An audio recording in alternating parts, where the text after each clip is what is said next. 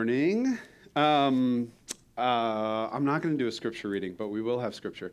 Um, but I have found it useful uh, in these days and times, especially as we head into a new calendar year, um, to just give the opportunity to know who's around you. Um, feels like there's always new faces in our community, which is wonderful, but we don't want you to leave um, just having sat and sort of passively experienced things, but at least put some, some faces and names together and all that. So why don't you take three or four minutes, introduce yourself to someone around you, tell them how long you've been there, or been there, been here, how you ended up here. You know the deal. Ready? Go.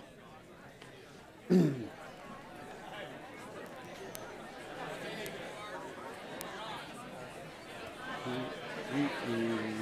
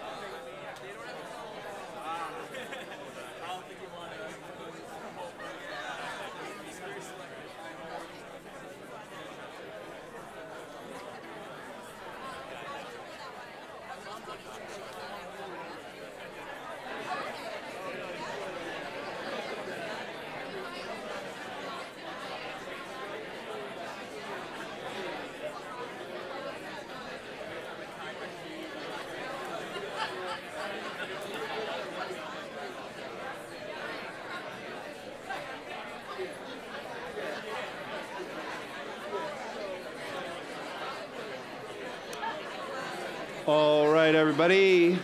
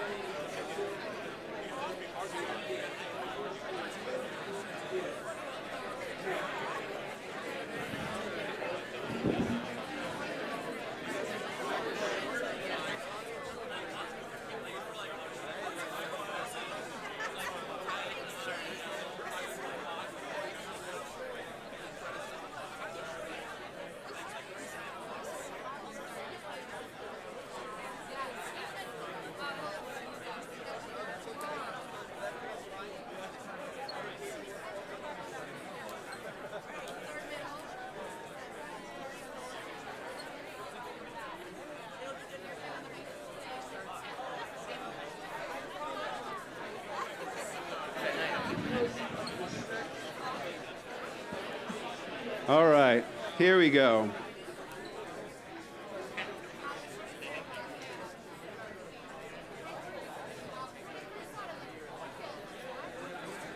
So,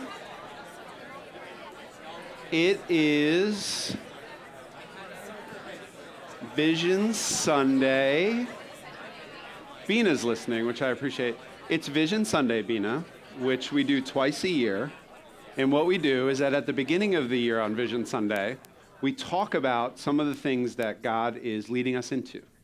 And then in January, Bina, what we do is that we stop and it's sort of like halftime and we talk about where we've been and sort of where we're headed for the rest of our ministry year. Because our ministry year, you'll find this interesting, runs from September to August.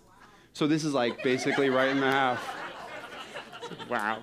Wow. Vision Sunday is a little different. Uh, what we normally do here is that we open the Bible and we talk through a passage. It's kind of our normal flow here. Uh, Vision Sunday is a little bit different in that, all kidding aside, um, it is a time where we kind of pause and say, okay, where, where have we been? What have we been kind of doing as a community? What have we been emphasizing in the way that God led us into this ministry year? And then kind of where are we headed from here? And so, um, so yeah, a little different. At the same time, uh, we're in this series called Faithful to Core, where we're looking at, at some of our core values, core identities, as we have called them for many years here. And the one that we're talking about today is represented by this icon here, and it's, um, it's gospel centered. And so I want to talk about both those. I want to do a little Vision Sunday stuff, talk about kind of strategically kind of where we're at as a church, but I want to ground it in this core identity of gospel centered. And the way that we've come to talk about what it means to be gospel centered is to say that this thing called the gospel, which I'll define for you if that's a new word to you, but this thing called the gospel um, is, is the story in which we believe ourselves to be living. It's, it's the sort of underlying or, or overriding, or whichever one makes more sense in your mind, it's the story that makes sense of everything that we do. And this is based partially on, a great philosopher of the last century uh, whose name was Alasdair MacIntyre. And he said this He said, I can only answer the question, what am I to do, if I can answer the prior question of what story or stories do I find myself a part. You hear what he's saying there? That there's certain actions that makes sense if you believe yourself to be living in a certain story.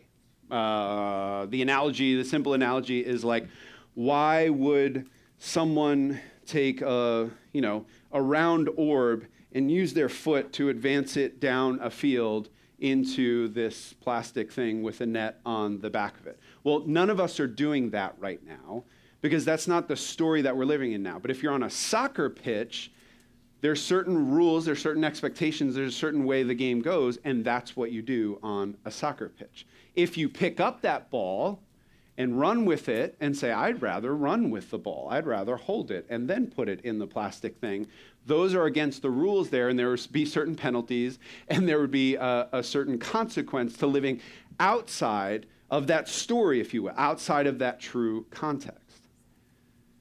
So I don't know if you've ever thought of human existence this way, but it's really important to figure out what kind of story that we're living in because we want our actions and that story to be closely aligned. That's what I mean that's kind of what the word integrity means. Integrity means living living within the bounds of the of the truth of the story that you're living in. Because if we're living in a certain story, and that certain story has certain ways that it says human beings are to do and to act and to live, if we then say metaphorically, no, I want to pick up the ball and run with it, we're going to be living out of step with the way that that story says we're supposed to live. And there'll likely be certain consequences, certain ways in which we will suffer as a result of not living truly into that. That makes sense? It's kind of a pretty highfalutin way to start a Vision Sunday, but, um, but I think it's a really important concept to understand what we mean by gospel centered. Because the gospel, which is this ancient word that, that uh, literally just means what? Many of you know this. What does gospel mean? Good news, good news. We heard this actually, if you were with us for Advent, throughout the, the book of Isaiah that, that we're teaching out of in Advent this idea of good news, that good news was coming into the world. That the New Testament uh, takes up that word and applies it to a very specific series of events that it says, This is the good news, capital G, capital N, that the world has been longing for. Which in some ways begs, well, what's the bad news that the good news is a response to? You see, the good news, even calling it news, right? News is by definition story based. It's, well, what's the story? What happened, right? You turn on the news to hear various stories of, of what's been happening. And so good news presupposes that there's a story into which something happens that answers the bad news and turns things around. And so that's, that's what it means to be gospel centered is the gospel is the story that makes sense of why we do things. Now, here's what I'll say. We are we're living in a really interesting cultural shift, particularly in the West. And people are writing all kinds of books about this. And um, uh, I've been listening to a podcast about this. Thank you. Very impressive. Um, uh, about how we're living in this really interesting moment where the Christian story is very much being cast aside. Christianity, eh, Jesus, like, we don't want any of that. But we still have a, a society that's trying to hold on to the morality, the ethics, the, um, the essential sort of rules of play, if you will, that Christianity has introduced into the world. Things like, I mean, most essentially, things like human rights the idea that every human being has an essential dignity to them and therefore has a certain right to not be oppressed, abused, taken advantage of, enslaved, and all of these things.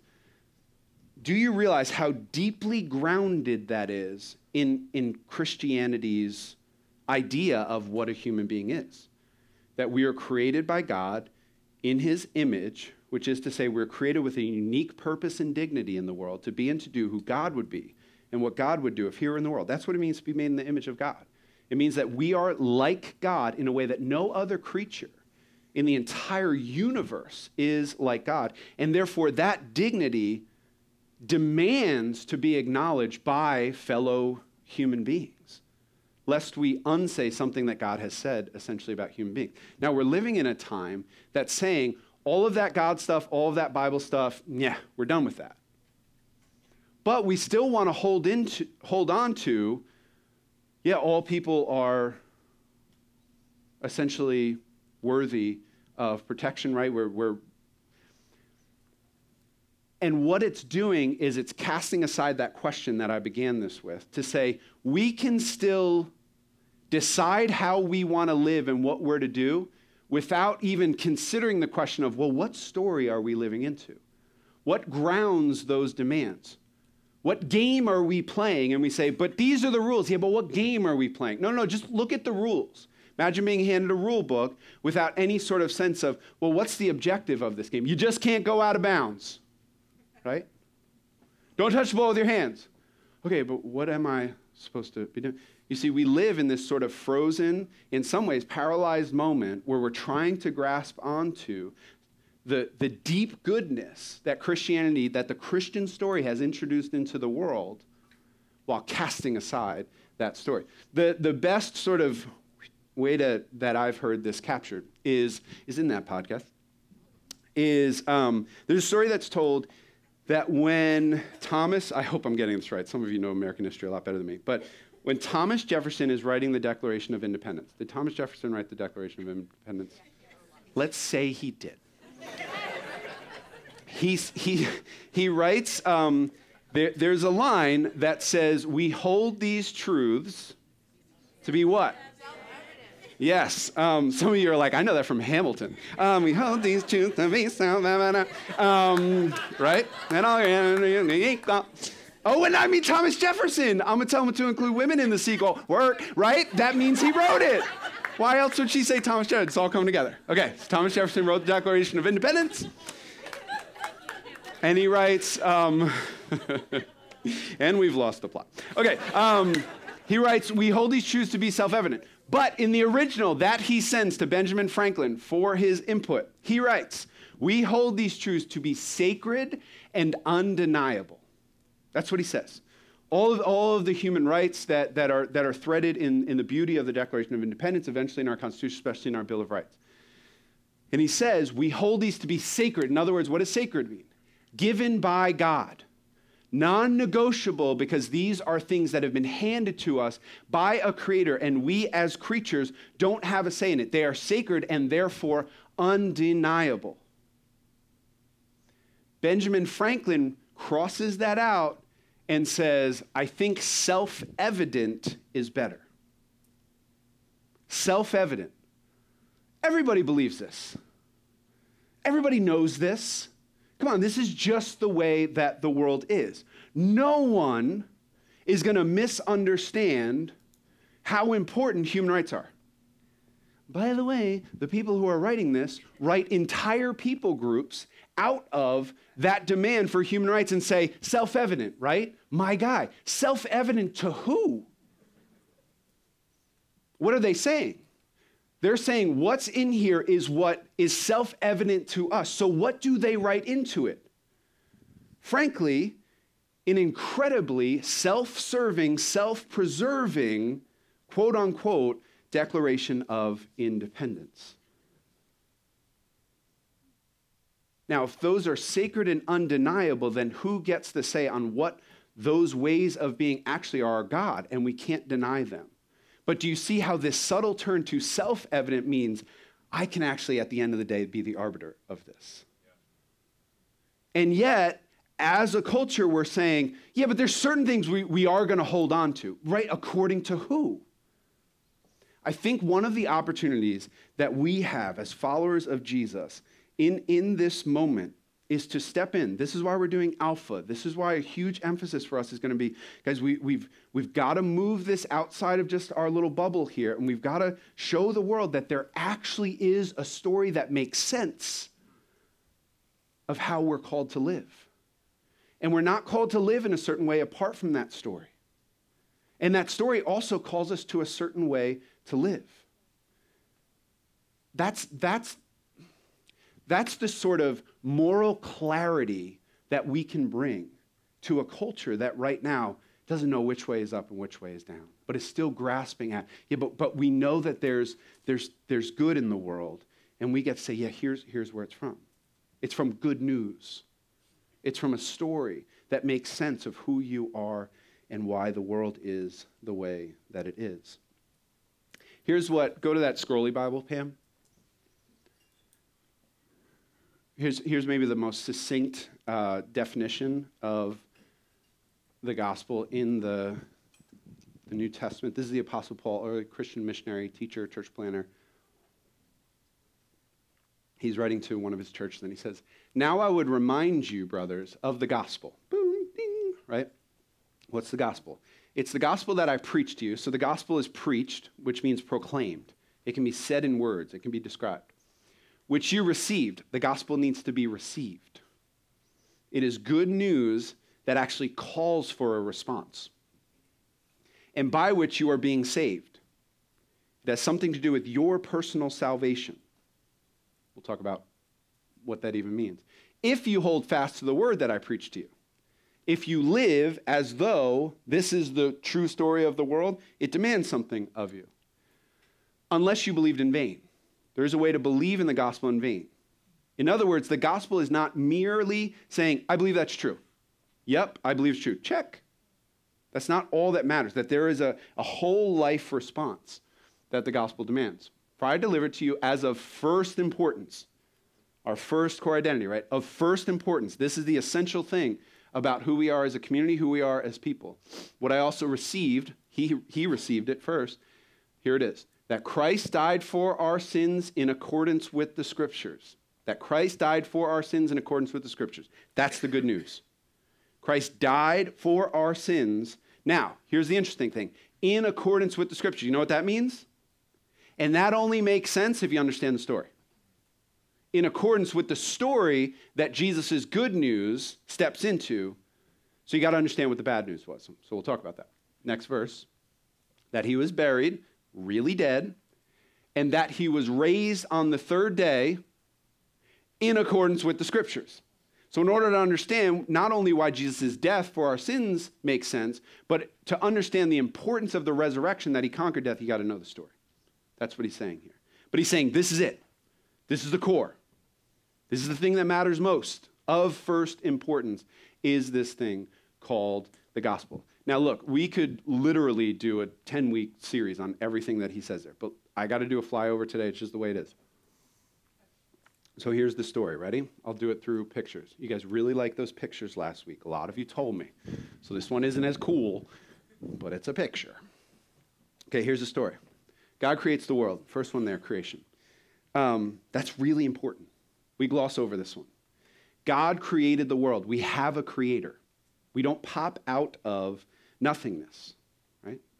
I mean, the, the two stories that are really competing here are this story and the story of materialism that we are the result of time plus energy plus chance, and boom, here we are. And then we, at some point, we crawled out of the water, and at some point, our fins became arms, right? And then at some point, we figured out, oh, let's make up that there's a God. And then at some point, the sun will burn out, and our existence will have meant absolutely nothing. Can you understand why that story leads to a very different conclusion about the best way to live? Here's our story. God created the world and he created it with intention. He created it out of the overflow of who he was.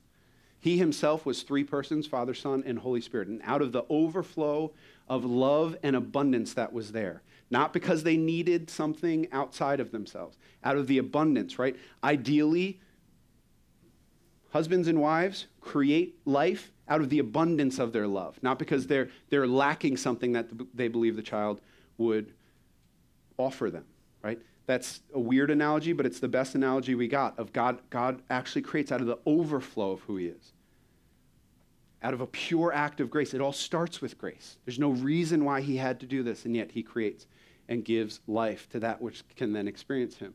He creates us with a certain intention. That's that whole image of God thing. He says, Look, you're to represent me in the world. You're to be and to do who I would be and what I would do if I were physically present in this world that I have created. I am giving you this as a stewardship. I'm giving you this as a gift.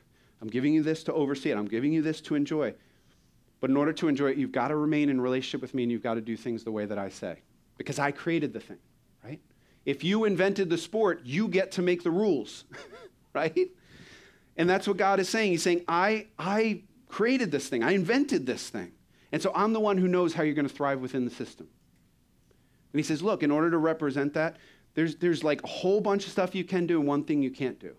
And very quickly in the story, we human beings meet our first parents, right?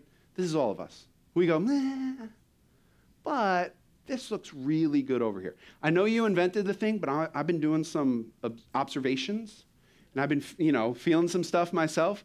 And I think probably I should do the thing you said I shouldn't do, right? And ha ha ha, Adam and Eve, and then we go, ugh, this is me on a Tuesday, right? Like this is this is this is part of what it means to be a human being. Is we rebelled against that. And then because we rebelled against that, guess what? There are all kinds of consequences and penalties and things that didn't go right. Not because God was mad at us, because those weren't the rules. And we don't flourish when we walk away from Him. And that's the bad news. And then God predict, selects a very specific people. This is most of the Old Testament. The, the nation uh, that he chooses through Abraham becomes Israel, becomes all of these kings. And again and again and again and again, they just play out that same story. God says, I've chosen you. God says, I've given you grace. God says, I've brought you into my family again at, at no. Uh, because of nothing to do with you. And again and again, they say, I know, but uh, I've been feeling some things, I've been observing, and I think that maybe we should do things over here. And again and again and again, that story is played out. And again and again and again, even in our lives, and in our own stories, we play out that story where we say, I know, God, that you expect this of me, but, but I've been doing some observing, I've been feeling something, and I feel like this is going to be better for me. And then into that bad news, a whisper begins. This is what we talked about in Advent that there is one coming who is not going to live out that story, he's going to live a different story.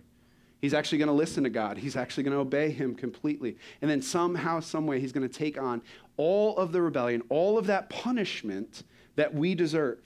He's going to take all of that penalty upon himself, absorb it into himself somehow such that we can have an actual chance at living a different story ourselves. And so Jesus comes into the world, the Son of God, God incarnate, God in flesh. Amazing. This is what we just celebrated at Christmas. And he obeys God perfectly. And then he goes to the cross because we can't even endure someone living the way they're supposed to live. That's how backwards we are. We look at that and we go, we've got to kill that. It's amazing. That's the world that we are complicit in creating. It's a world in which someone comes and plays by the rules, and we go, You're not playing by ours, so you got to go. And so Jesus dies a sacrificial death stands in our place, the only one who could represent us, the only one who didn't have to die and suffer the penalty of his own sins because he had no sin. And so he takes it all upon himself, every single bit of it, every single act of rebellion, every single thing that's been done to you, the ways that you've been sinned against, it's all poured out on him. He does this according to the scriptures. You know what that means? It means this was the only way it could have gone down. It means that this is what the scriptures. Uh, remember, we talked about in Advent that Isaiah is creating a job description for Jesus? That's the according to the scriptures. It's saying the scriptures are going, the only way this thing gets turned around is if somehow someone comes, doesn't live the same story, someone comes, somehow is able to take all the junk that we've done and like turn it back on itself. But I'm pretty sure that in order to do that, they're going to need to become sin, which means that they're going to die. So, last thing, they're going to need to somehow conquer death. And we haven't seen that yet. And then Jesus comes, and not only does he die a sacrificial death, but he rises again, like actually rises. Like his body's dead. He's buried, as, as Paul says in that passage. He's like really dead. And yet, because he is fully righteous when he goes into the grave, there's nothing for him to die for. Him taking on our sin is itself a righteous act. And so God raises him victorious over sin and death according to the scriptures. Good news comes into that story. And that's our hope 2,000 years ago, is that there was one capable of not living out the story that we all live out. Now, the gospel is something that's preached. It's really important to know that and to hear that again and again. Some of you, that's the 10,000th time you've heard that, and it's important to keep preaching that over you because we tend to disbelieve it. We tend to say, yeah, but I got to earn it, right? Yeah, but it, it's actually up to me. Yeah, but I can be the hero of the story. We go, no, no, no, no, no. You don't have that right. You can't earn it. It's all grace. He's the hero of the story. It's also something, though, that we have to receive into ourselves. And for some of you, that's where you're at. You're at a moment of decision where maybe you've been coming to our church for a little bit and you're like, I don't know that this stuff is all for me. Maybe some of the way they live is for me. All that stuff sounds good. Man, accept the story and make it all cohere and come together and say, Yeah, Jesus, I believe that you're my only hope, that you're the hope of this world and you're the hope of my own story. Because it has to be received and then it has to be stood in. And that's what we're trying to do as a church. We're trying to stand in the gospel. We're trying to not give any ground on the gospel, not give, a, not give any single little detail of this story away, and to keep proclaiming it and to keep living into it. And so to be centered on the gospel means everything we do here has to only make sense if the gospel is true. Right? Everything we do here makes sense only if the gospel is true. Right? There's a lot of stuff that we could do as a community. There's a lot of talent and ability and resources and all those things in here. And there's a lot we can do. What we are responsible as your leaders to ask is yeah, but what is God specifically calling us to do? Because the gospel is still true and as active today in central New Jersey as at any other time in human history. It's got to make sense. That's what we're trying to do. That's what it means to be centered on the gospel. Here's um, Bishop Tim Keller, if you know that. Uh, Tim Keller, who died last year, uh, one of the heroes for a lot of us in the faith, who's pastor in New York City for many years. This is his definition of the gospel. I think he nails it. Through the person and work of Jesus Christ, God fully accomplished salvation for us, rescuing us from judgment for sin into fellowship with Him, and then restores the creation in which we can enjoy our new life together with Him forever. See, the story doesn't just stop when we ourselves make a decision to believe this gospel, to receive the forgiveness that it offers for our sins. You see, then we're called into a family. That's us, that's the church. We're called into a family and given a task, which is to proclaim this gospel in what we say and in what we do. And then to also live out this gospel, to say this world doesn't have to be how it is. That, that actually the goodness of God is pushing back on the evil and the wickedness and the darkness around us. Slowly, incrementally, never fully. But guys, this is what the church is meant to do. Is push back darkness wherever we are, however much we possibly can. Because a day is coming when God will return and that light will flood to the four corners of the earth, and there will be no more sin, no more darkness, no more death, no more pain, no more mourning anymore. And so God says, Would you join with me in being an answer to the very prayer that Jesus put on our lips. Our Father who art in heaven, hallowed be thy name. Thy kingdom come, thy will be done. What? On earth as it is in heaven. He says, Jacob's well, I need you to participate in doing that. so it's not just about individual salvation. It's not just about getting your, you know, get out of jail free card for eternity. It's actually about then standing in that gospel and participating in what God is doing in the world. And we want to be a church that holds those two things together. So this is one way to think of it. I know this is helpful to a lot of you the last time that we talked through this. That sometimes we just narrow the story to, man, humanity's really messed up and needs salvation. And that is 100% true, okay? But if that's all the story that we tell, if we believe that that's the only story being told, then all that we're emphasizing is the individual, is eternal life, is salvation by grace, which are all true and amazing and wonderful, and praise God. But we can narrow that story and forget, well, there's a God who created the world with a certain intention. That world is headed somewhere now. Now, look, we can also do the same thing here. We can say, the world was created with intention and one day will be great. And so we need to participate in bringing justice into the world. We need to participate in bringing others into the kingdom. We need to be a church that has a different kind of culture that the world looks into and says, what are those people doing together? And all of that is 100% true and beautiful and praise God. And that's the emphasis on the corporate, on the kingdom of God, on the fact that new creation is possible here and now. The ampersand here uh, makes all the difference. We want to hold these two things together. We want to be a church that unapologetically preaches the need for individual salvation that says you need to be forgiven for your sins.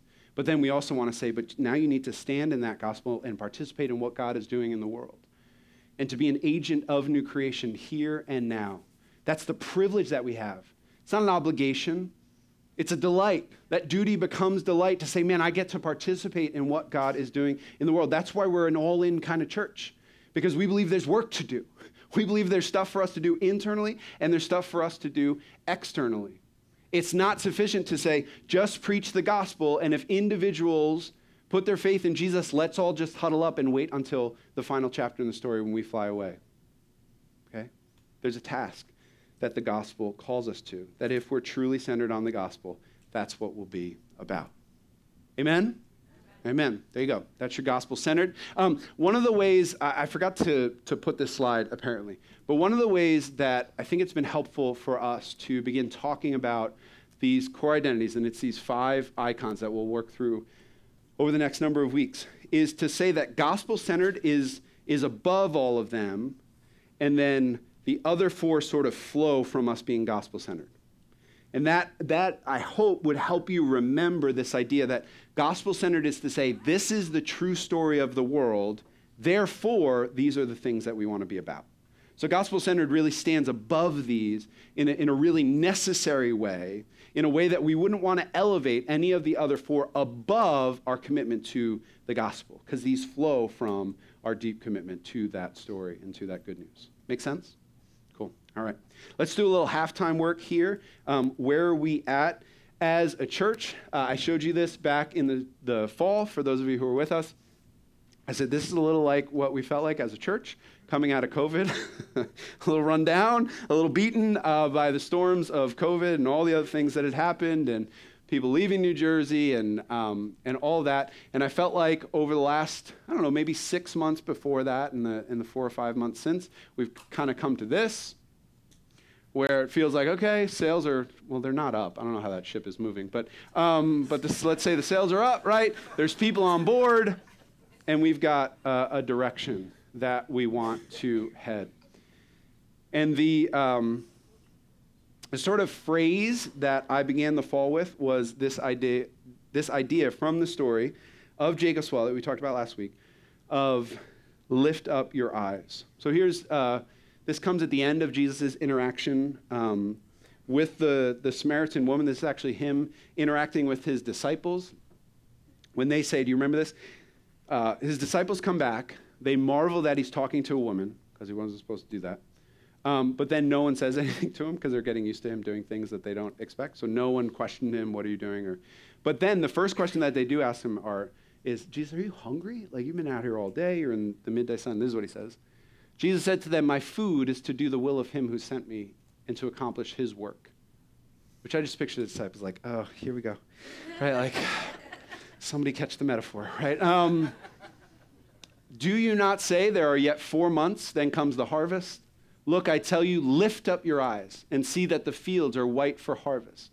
Already the one who reaps is receiving wages and gathering fruit for eternal life, so that sower and reaper may rejoice together.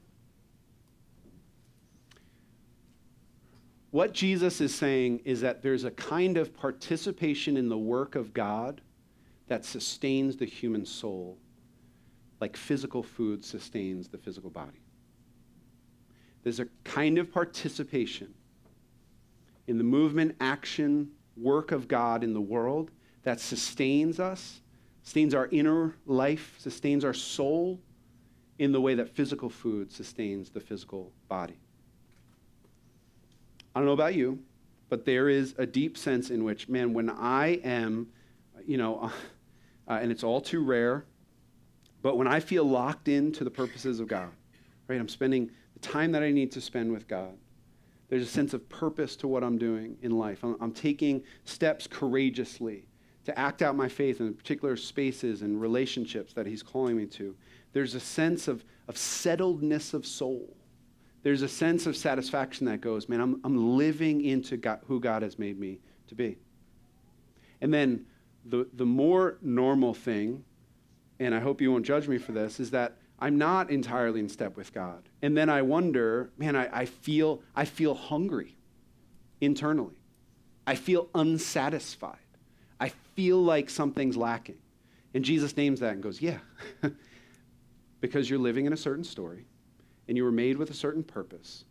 And there's rules over your life that you experience as oppressive rules that I'm telling you, if you will live into that structure, that there's actually your greatest freedom and flourishing there. And the thing that he happens to point out here is he says, The fields are white for harvest. Lift up your eyes. And, and I would just start with I think that living into that almost always begins not by looking inward, but by lifting our eyes from ourselves and saying, what, what are, What's going on around me? What are the needs around me? What are the relationships around me demand of me? right? Again, this is the opposite movement of the story that we're being told in culture right now, which is look deeper and deeper and deeper, and then you'll find your purpose. Jesus is saying, no, lift up your eyes, look around, and I bet your purpose is defined by the particular relationships, the particular context that God has put you in. And he says, and if you'll step into that and participate with me in the things that that the opportunities that are around you to do, there will be a soul level satisfaction. There will be a joy, he says because you'll be participating with God. That's what the sort of hard to understand last couple lines are saying that God is active in the world. God is doing stuff in the world. God is bearing fruit in the world. So go eat the fruit and rejoice with your master. Go, go, you know, um, go weed some, some rows of, of God's garden. And then God will say, hey, have you had the peaches yet? You know, like they're really good this year. That's what this is saying. And so we believe that there are specific ways in which God is calling us as a community, Jacob's Well, to be participating with what he is doing in the world. And some of that's outside of our doors, some of that's very much inside of our doors. That there is a kind of life that he calls us to together as a community. And what we're trying to do as a church is figure out, man, what does that look like and how do we provide opportunities for you to do that well? So here are some of the things that we've been emphasizing this specific year. I'll work through these really quickly. Uh, the first one was deepening care. We launched these things called care groups last year, and this year we wanted to continue to learn those. We were just with the care coordinators. Uh, was that last week? Yeah, last week, right? Um, had a wonderful conversation around sort of what we're learning about that and what we're seeing and how to make those ever more uh, effective in terms of, of what we're trying to accomplish with those. If care groups are a new concept to you, I'll, I'll fly through these next few slides. Um, I won't even talk about this one. This one's going to be confusing. Just keep going. Um, keep going. Uh, here we go. What are care groups? Um, care groups are what they sound like. We we love one of our little values here at the Old Jacob's Well. We love to name things really on the nose. I know our church name is like really confusing and, and hip and everything. Everything else we do is really on the nose. So care groups are groups that care for each other. Okay, like that's what they exist for, literally. Like if you have a need, your care group is the place where that need is going to be met. Whether that's something you need prayed for, whether that's help moving, whether that's, hey, I need some encouragement on this specific day, I'm starting a new job, whatever it is. If it's, we had someone water someone else's garden while they were gone in our care group, nothing delighted me more because that was a really important need to that person. We've had people express, hey, what I really need is a mentor, and that's happened, right? Like we've, I love my care group. I deeply love my care group. I love my care coordinator. Shout out even Josh. Um, that's what these things are for. is we believe that one of the ways that we participate in the work of God and what He's doing in the world is to care especially well for one another within the family of God. That's throughout the New Testament, is that we have an obligation to care well. So these are for mutual care. Um, we want them to be a tribe within a tribe. We're getting just big enough as a church that we're reaching that level where you probably don't know everybody here. Um, that that's really hard for any one of us, including myself, to do. And so, what we want to do is have a group of people that, if you participate in that group for any amount of time, you're going to look around and be like, I know these people. I know these people. So, they're big, but not so big that you can't know everybody. Uh, most of them are between 20 and 35 adults, something like that. Um, some have tons and tons and tons of kids, some have less kids. Um, but, but we want it to be that group of people that, if, again, if you participate for any amount of time, you can look around and go, yeah, I know the faces in this room. And hopefully have stories of, hey, I've cared for that person. Hey, that's the person who called me on this day and, and prayed over me when I needed it, whatever it was. Multi ethnic, multi generational. Um, these are not demographics. We do not have, you know, a young parents group, a student group, or anything like that. We really, really, you'll hear this next week. We value multi ethnic. Um, which, uh, which I'll talk a ton about, but also multi generational. One of my favorite stories from Care Group, um, and I won't share any details, but it was a, uh, let's say, an older, more seasoned person in our care group um, who was going through some, some difficulty, some medical difficulty, and said, I've never had people, um, students, people so young checking in on me. I'm used to the care in a community being, you know, mostly peer to peer. And I just don't have a category for these students who I knew were praying for me on a day that I was going through something. I was like, ah, that's what we're after. That's what these care groups are meant to. Because um, not only do we experience that and go, that's different. That makes sense only if, if there's a certain story that we're living into that says, yeah, we're not just going to be like with like. Um, actually, the, the beauty of being together in family and difference is something that we ourselves need to breathe in and go, man, that's beautiful. That's distinct. That's the life of Jesus among us. Um, these are relationally selected versus geographically organized. Uh, back in the day, we always did things uh, trying to get people who live close together, and it just didn't work. I don't know how else to say it. It just didn't work. Um, and so, uh, so these, if you're new, if you do not have a care group, um, we actually allow you to, to choose which care group would make the most sense. Now, once you choose, we want you to be in there for all the reasons that I just said, which is that consistency. We don't want people jumping between care groups because it's that consistency that's going to create that tribe within a tribe, that record of faithfulness among you, that familiarity. Um, but we do uh, allow you to, to choose which one you want to be a part of. Um, can I do this real quick? If you are, we have four care groups, which do the math. Um, that's not many for this church, um, but again, there's reasons for that. But if you are a care coordinator, would you just stand for a second? So stay standing. Um, first of all, these people are the best. Can we give them a round of applause? Love this group of people. Stay standing. Stay, no, no, stay standing for a second. Here's, here's why you guys are standing, not only because I love embarrassing you, but um, if you're new and aren't in a care group yet, and one of these faces is a little bit more familiar to you than another one, Go up to them after this gathering and say, hey, I'm not in a care group yet. Can I jump in with yours? Because that's probably the easiest way to select one if you're new and don't have a care group yet. Cool? All right, you guys can be seated. Thank you guys so much. Okay. Um, here's the major concept of care groups. It's this next slide. Can't say this often enough. Um, those people are care coordinators, and they're coordinators, not care leaders, for a reason. They coordinate care among the group. They are not two people providing care for the 30 adults in that group. Otherwise, all of these people would have stood up with scowls on their faces and they'd all be burned out, right? Um, no, they're coordinating care such that the 30 people in your group care for one another. And these wonderful facilitators, that's their role, is to make sure that that's happening.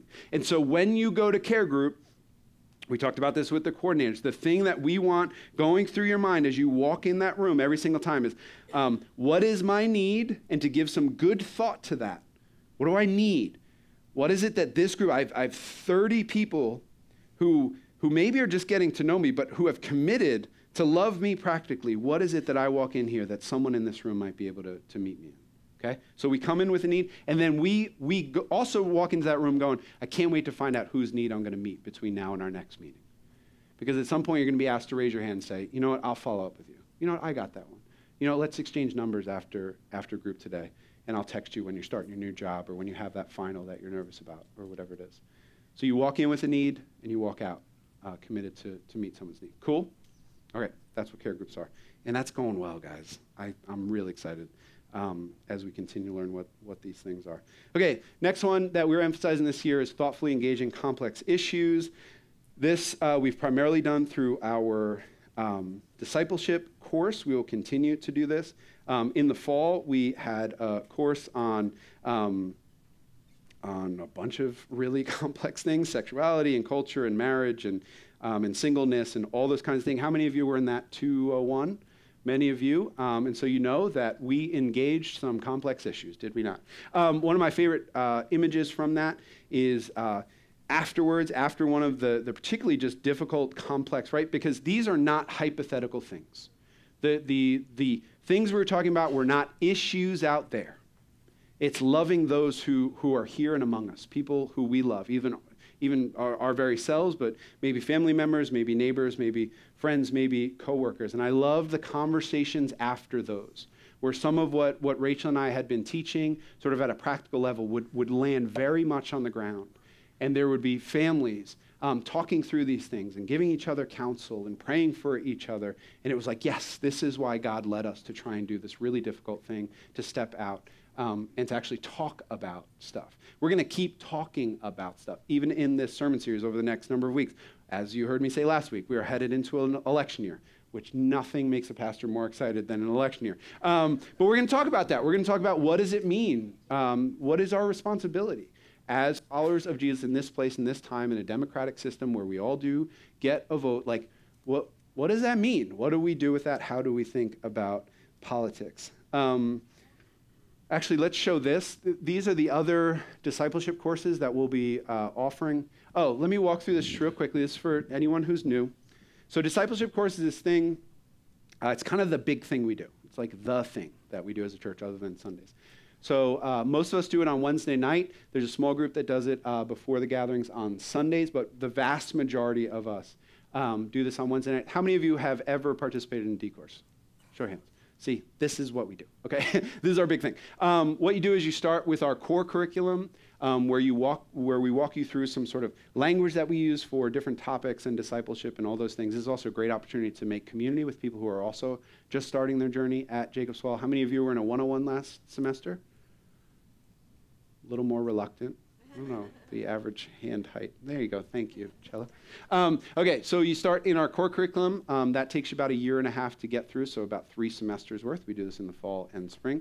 And then um, you can move into our 200s. How many of you are now 200 eligible, as we call it? Good. None of this should intimidate you. This is not school. You don't have a registrar. You don't have to go sign up for classes or whatever. It's just the language that we've stumbled upon. Um, so, you, so if you're new, new, you start in the core curriculum, or if you only have a semester or two of that under your belt, you'll go back to the to the 101s um, this semester, and then once you're done with the core curriculum, uh, this semester, we're doing something different. So last semester, the 200, those of you who are 200 eligible, you just had one choice of what to do. This semester, we're kind of swinging the pendulum the opposite direction, and you'll have three choices of what to do. So here is what we're offering. This semester, go to the next one. Oh, those are the dates. So this starts on January 31st, which is in a few weeks, which is crazy. Uh, goes to March 20th. The Sunday one will start um, the Sunday after that, that launch date of January 31st, 7 to 8.30. We do provide childcare, so that shouldn't be prohibitive for anyone. Cool? All right, here's our offerings next. And you'll hear way more about these the next two weeks. Um, you'll hear a ton about these. The 101s will be social discipleship. What does it mean? Uh, very relevant. It's like, what does it mean to be a citizen? What does it mean to live in a culture and a time in a particular political system? So you guys will be talking about that already. And then spiritual discipleship, which is sort of building into uh, our life the practice of meeting with God, of spending time with God. How do you do that? It's an intro to all of that. There's an in person option for that and a virtual option for that. And then here are your 200s.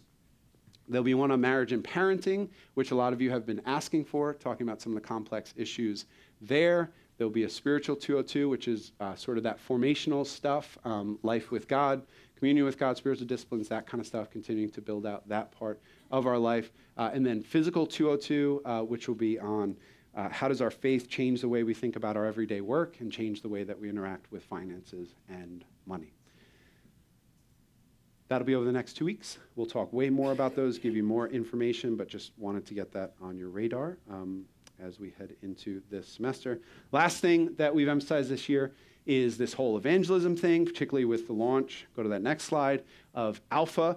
I wasn't here last week. I was traveling, so I could not be more excited to experience it this coming Wednesday.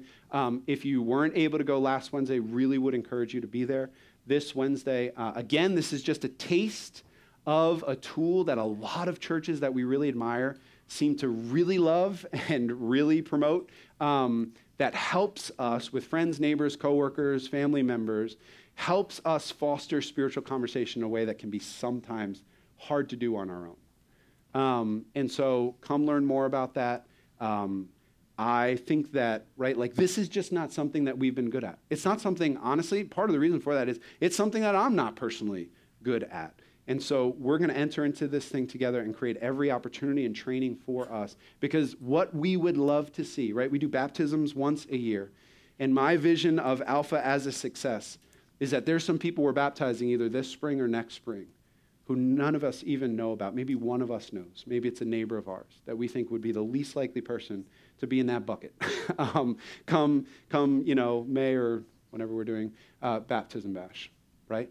That someone that you're sitting there thinking of that currently doesn't believe this gospel, this good news, and you're going, they would never end up in that cow trough, that we'd be baptizing them um, within a year or two. So that's evangelism. Again, shout out to Rachel and Tony Uhas who are heading all that up. Here's how we're doing things right now. Here's how it all works together. Next slide.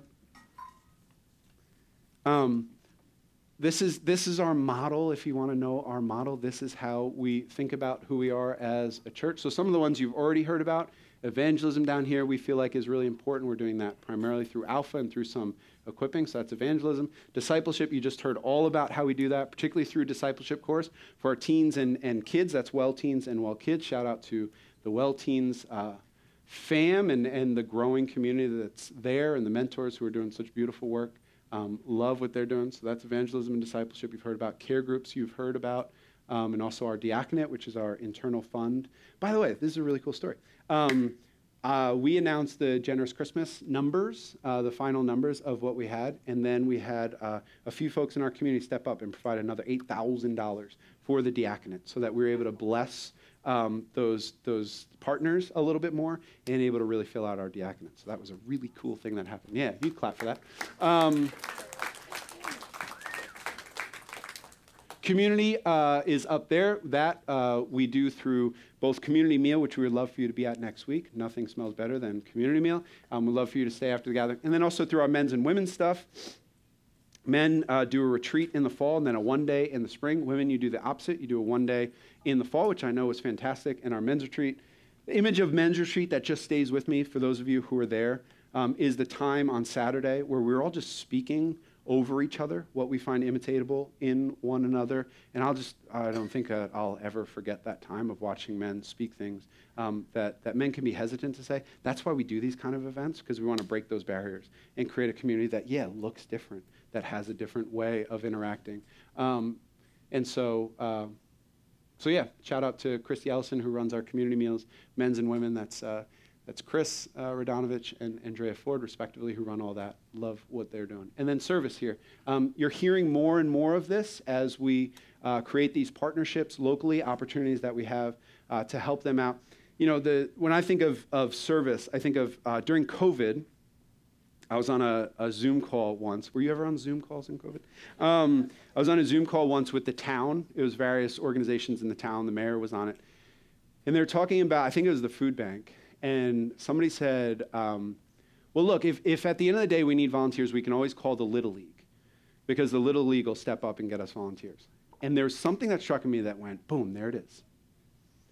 What would it look like for Jacob's Well to be that for, for local partners? For them to go, look, at the end of the day, if we're really struggling, if we need any kind of resources, if we need anything last minute, like Jacob's Well, like we'll call Jacob's Well. Um, and so that's something that we're actively trying to do, uh, starting with Young Lives, the, the ministry that Amy Freiberger oversees, and many, many of you are involved with, is we met with Amy and her team uh, early this year and said, um, this is our vision. We would love to be your first call. We would love to learn how to be that for you, and, and we would love for you to sort of embrace that. And so we've been learning that together, um, which you know isn't perfect, but it's been really fun to figure out, man, what does that look like for us to really step up in a much, much bigger way um, and so, like, my little personal vision um, is that maybe we would add a partner every year that we would be that too, right? That we would be the little league too, right? Like, like at the end of the day, we have Jacob's Well behind us. Um, and so we know that nothing's going to fall through the cracks. Um, and we're beginning to watch that happen. And so, shout out to Manoj, who oversees a lot of that stuff, Amy Freiberger, Amy Dees, um, who does a lot there. And so, what I love about this is that I could work through here and, and put names to who's giving like significant leadership to these things. Um, and that's one of the things that we love about this model is no one's doing all of it, myself included. We have a lot of names that could go, go up here. Um, but this is it. Like these are the things that, that right now, for this time, we believe God is calling us to. This is what it looks like to lift up our eyes, look around us, and say, this is what engagement with the purposes of God are. And our hope is that as you get involved in these things, you would experience that soul level of, man, it feels like I'm in step with what God is asking me to do. And so that's the invitation, is to participate with us. Uh, here's some dates that you can put on your calendar as we look forward to these things. So, community meal next week, connections lunch you heard about. That's a great first step. Like, if you're really, really new and trying to figure us out and what makes us tick, connections lunch is for you. That's in a couple Sundays. Um, really informal time to just ask questions, learn a little bit more of our history and things. D course there starts uh, again at the end of this month membership Q&A, um, that would be the next step. That once you're like, yeah, I think that this is going to be home. We know that there's a lot of you who are like, um, who are really trying to decide like, is this home? Are we going to be here? If you want to take that step and you come to the point in the next month or two, that members Q&A is for you. Uh, we would love for you to, to sign up and, and actually lock arms with us and say, remember, uh, ladies, that's your date for women's retreat, April 26th to 28, if you want to get that up there. Well Teens always meets first and third Sundays. Um, man, if you have a teenager who isn't involved in well teens, I just, as a well teens parent, I just couldn't encourage you more to get them involved there. Beautiful stuff going on among that crew. Care group gathering. So, how we do it is that the months where we have community meal, the next month we have care group, and they sort of stagger. And so, your care group uh, gatherings will be February and April this semester. Well Kids Camp, we do have a date for that. Shout out Well Kids Camp. Uh, 8th to 12th of July, so you can you know, whatever, schedule your vacations around that. Uh, this is meant to give Chris Radonovich anxiety. Um, men's one day gathering, we got to decide. we got to decide on a date for that. Um, and then baptism. Did we make a call on that, Morg? The baptism bash, Morg? Did we make a call on the baptism bash? No, no. We're going to talk about that. Okay. So those are the two dates that we'll give you um, as soon as we have them. So. I want to say any questions, but we don't have time for questions. Um, so, but that's what we're doing. Okay, that's who we are. Um, let me read this over you again. Um,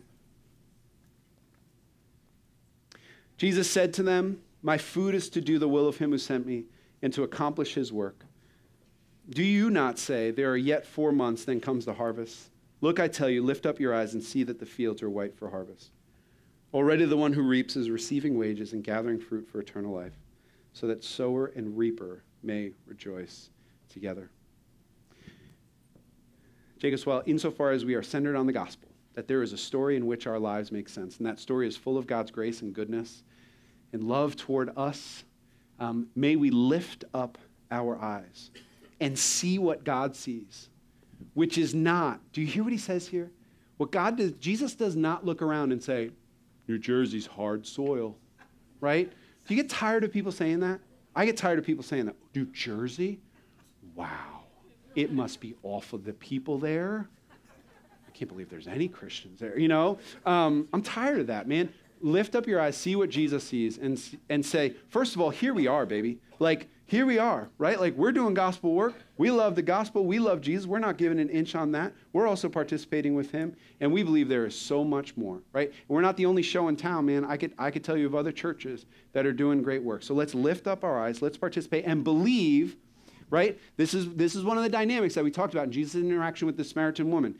It always feels like Jesus is asking for more sacrifice from us when he's saying, if you understood the grace of God, you would know that anything I ask of you, I will outgive whatever you give, right? May we grasp onto that and say, yeah, it might be a little bit of sacrifice to, to start up and go to care group. It might be a little bit of sacrifice to figure out Wednesday nights. It might be a little bit of sacrifice to get involved in one of these service opportunities we have. But what if we really believe, but I believe that Jesus is going to outgive for me? That whatever sacrifice I make, he's a hundredfold kind of God. Right? That's his promise, right? That soul level satisfaction. Not weirdo stuff, not prosperity nonsense or anything, but that soul that Jesus will meet us as we step out and do these things. That's our hope. Let's pray. Father God, give us that hope, give us that anticipation, give us that why behind everything that we do. Lord, as we come to this table, remind us of the grace of God. Help us to understand the grace of God and who it is that's asking these things from us. Lord, even as we worship now, I pray that our worship would be fueled by the reality that there's such good news in the bad news of our own stories and the bad news of this world, good news has exploded into that narrative. And may we live from that now and always. Pray this in Jesus' name. Amen.